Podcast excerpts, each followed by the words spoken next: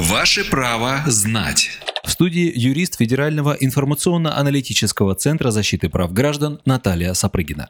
Может ли собственник комнаты в коммунальной квартире сдавать ее без согласия собственников других комнат? Спрашивали? Отвечаем.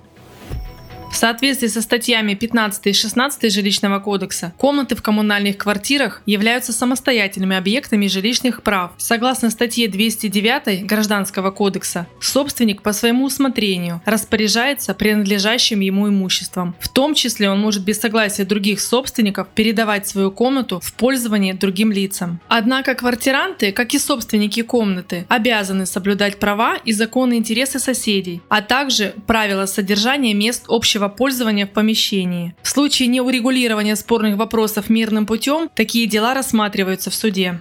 Правовую справку дала юрист Федерального информационно-аналитического центра защиты прав граждан Наталья Сапрыгина. Ваше право знать.